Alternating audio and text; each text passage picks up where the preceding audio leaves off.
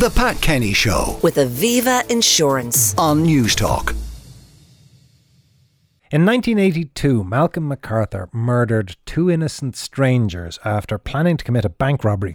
He then hid at the then Attorney General's house and later declared that both murders were a mistake. In his new book, Mark O'Connell gives an intriguing account of the crimes, featuring a significant compendium of interviews with MacArthur himself. And he joins me uh, in studio this morning. Mark, um, good morning. The interactions you had with Malcolm MacArthur, what were they like?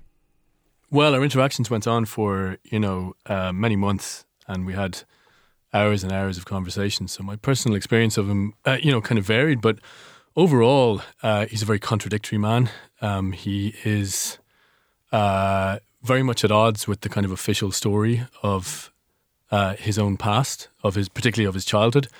Uh, so you know, he's a, he the, the the book in a way, although it tells the story of the crimes of the terrible murders of Bridie Gargan and Donal Dunne, it's also an attempt to reckon with this really kind of difficult, um, paradoxical character and, and the kind of difficulty of trying to get to the truth of a of a person like him, of any person really. Now, the interesting thing about MacArthur is for a generation, the name will bring instant connotations of both the period in, in political uh, life within Ireland and one of the most notorious double murders in Irish history. For a younger generation, they may have no idea who the man is. So, will you explain exactly what it is that he did, what the crimes were, and how he was found? Yeah, sure. I mean, the brief version of it, I suppose, would be that you know MacArthur uh, in the kind of 1970s and early 80s was a fairly well-known uh, kind of figure around town, sort of socialite, really, uh, from a very sort of well-heeled uh, landed gentry background in, in County Meath. He lived off uh, quite a substantial inheritance for most of his, uh, for all of his 20s, really, and, and most of his 30s, uh, and you know lived a very kind of quite lavish lifestyle. Um, you know, ate well, drank, you know, entertained, and spent a lot of time sort of cultivating his his intellectual kind of pursuits. Um, didn't work, you know, because that was the background he came from. And and when uh, the money, as money tends to do, eventually ran out, um, he panicked essentially, uh, and you know, rather than uh, getting a job, he decided he was going to rob a bank. Um, thought that you know he was uh, clever enough and resourceful enough to pull off a, a, an armed uh, bank robbery. Uh, and in the process of getting the two things that one would need to do such a thing, uh, meaning a, a, car and a, and a shotgun, he uh, brutally and, and senselessly murdered a 27 year old nurse named Bridie Gargan and a 27 year old farmer named Donal Dunne. And of course, the reason why we're still talking about this today, I suppose, is that uh, there was a very public manhunt that went on for about 10 days. Uh, and when he was finally arrested, he was arrested in the home of the Attorney General, Paddy Connolly. And so a huge political scandal ensued. And because of the political scandal, to some extent, it obscured the crimes because the, the political scandal and the nature of it and the bizarre fact of a double murderer being found in the Attorney General's house and the subsequent mm-hmm. political dealings with that became uh, a significant focus. The manner of the killings, though, I mean, the murder of Bridie Gargan was uh, imbecilic and brutal. It is just horrendous when you read the account of it. There was no need for this. As you say in the book a million times, he wanted a car. He could have stolen her car and not done her any harm. Yeah. The crimes were um, completely gratuitous, completely senseless. And in fact, they weren't just needless, they were actually, in a way, counterproductive to um, the aim that, he, that he'd set himself. Um, so there was no need for him to kill Bridie Gargan. It made no sense. There was no need for him to kill Donal Dunne. Um, and there's so much about this that refuses to make sense. And, and the thing, one of the more paradoxical things about MacArthur in my encounters with him over the course of, of uh, writing the book was that he considers himself a very rational and, and logical person, and in many ways presents himself as that, and, and in many ways, you know, appears that way. Um, and so he kind of needs to make the murders. He needs to kind of cordon them off from the rest of his life in order to preserve this self-image of himself as a very rational, kind of logical, intellectual, you know, person.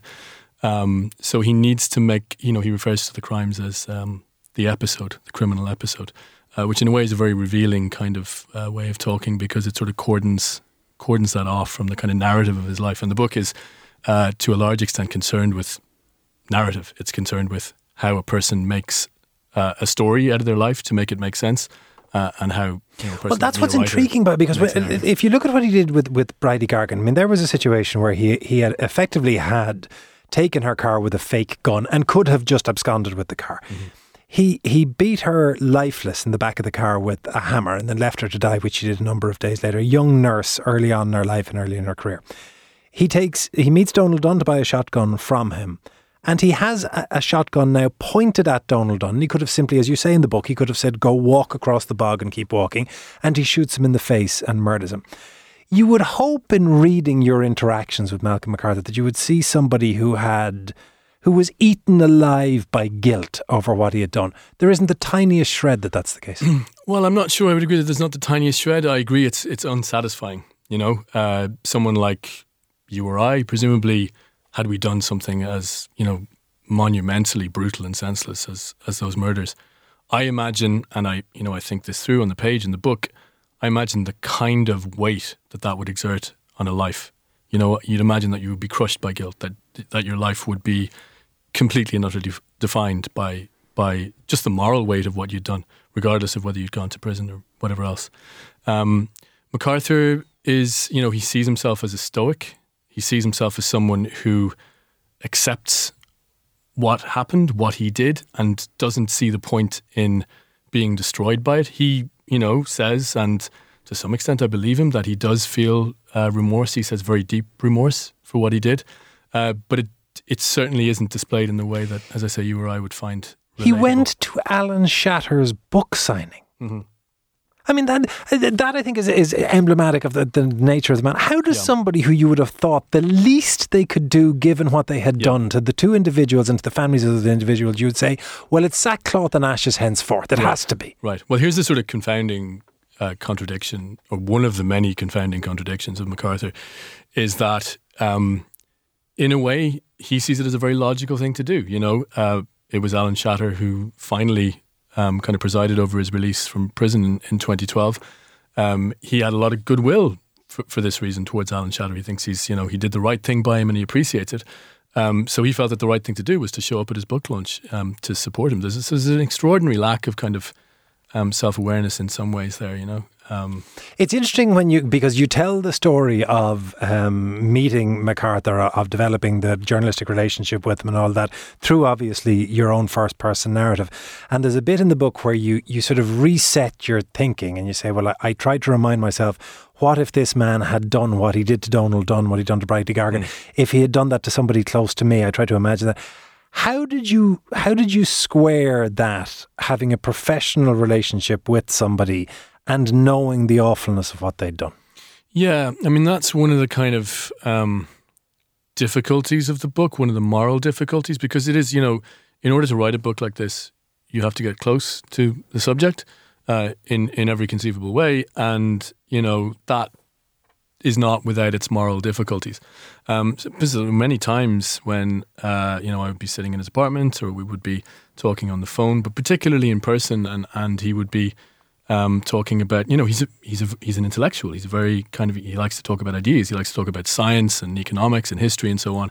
Uh, and so, you know, there are times in which it seems like you're attending a, a, kind of an impromptu lecture, but always there are these moments where you are just forcibly reminded of the sheer magnitude, the sheer horror of what he did. And so it's yeah, it's difficult to square that kind of erudite, eloquent person standing in front of you talking about string theory or whatever it might be with the man who did these things. Is it also difficult to come up with a, a, single coherent motivation for it? Because this is a man, motivation may be the wrong word, cause, catalyst for it. Mm-hmm. This is a man who had every opportunity. As you say, he inherited an absolute fortune. He was well educated. He was landed gentry. He could have gotten a job and like everybody else. There isn't an immediate thing that you can point to and say, well, there was the scarring youth mm-hmm. that caused him to be the way that he is. How do you explain it?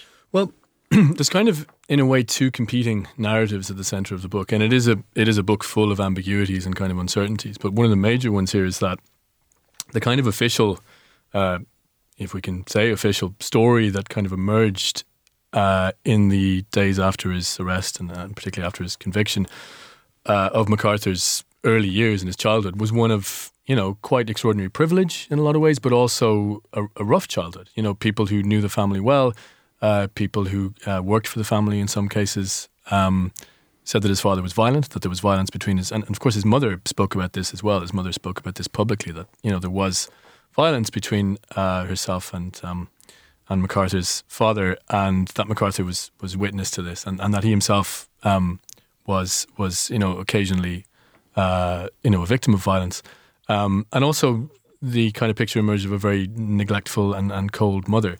So you know that's all secondhand stuff, as we you know it's often all we have in these kinds of cases.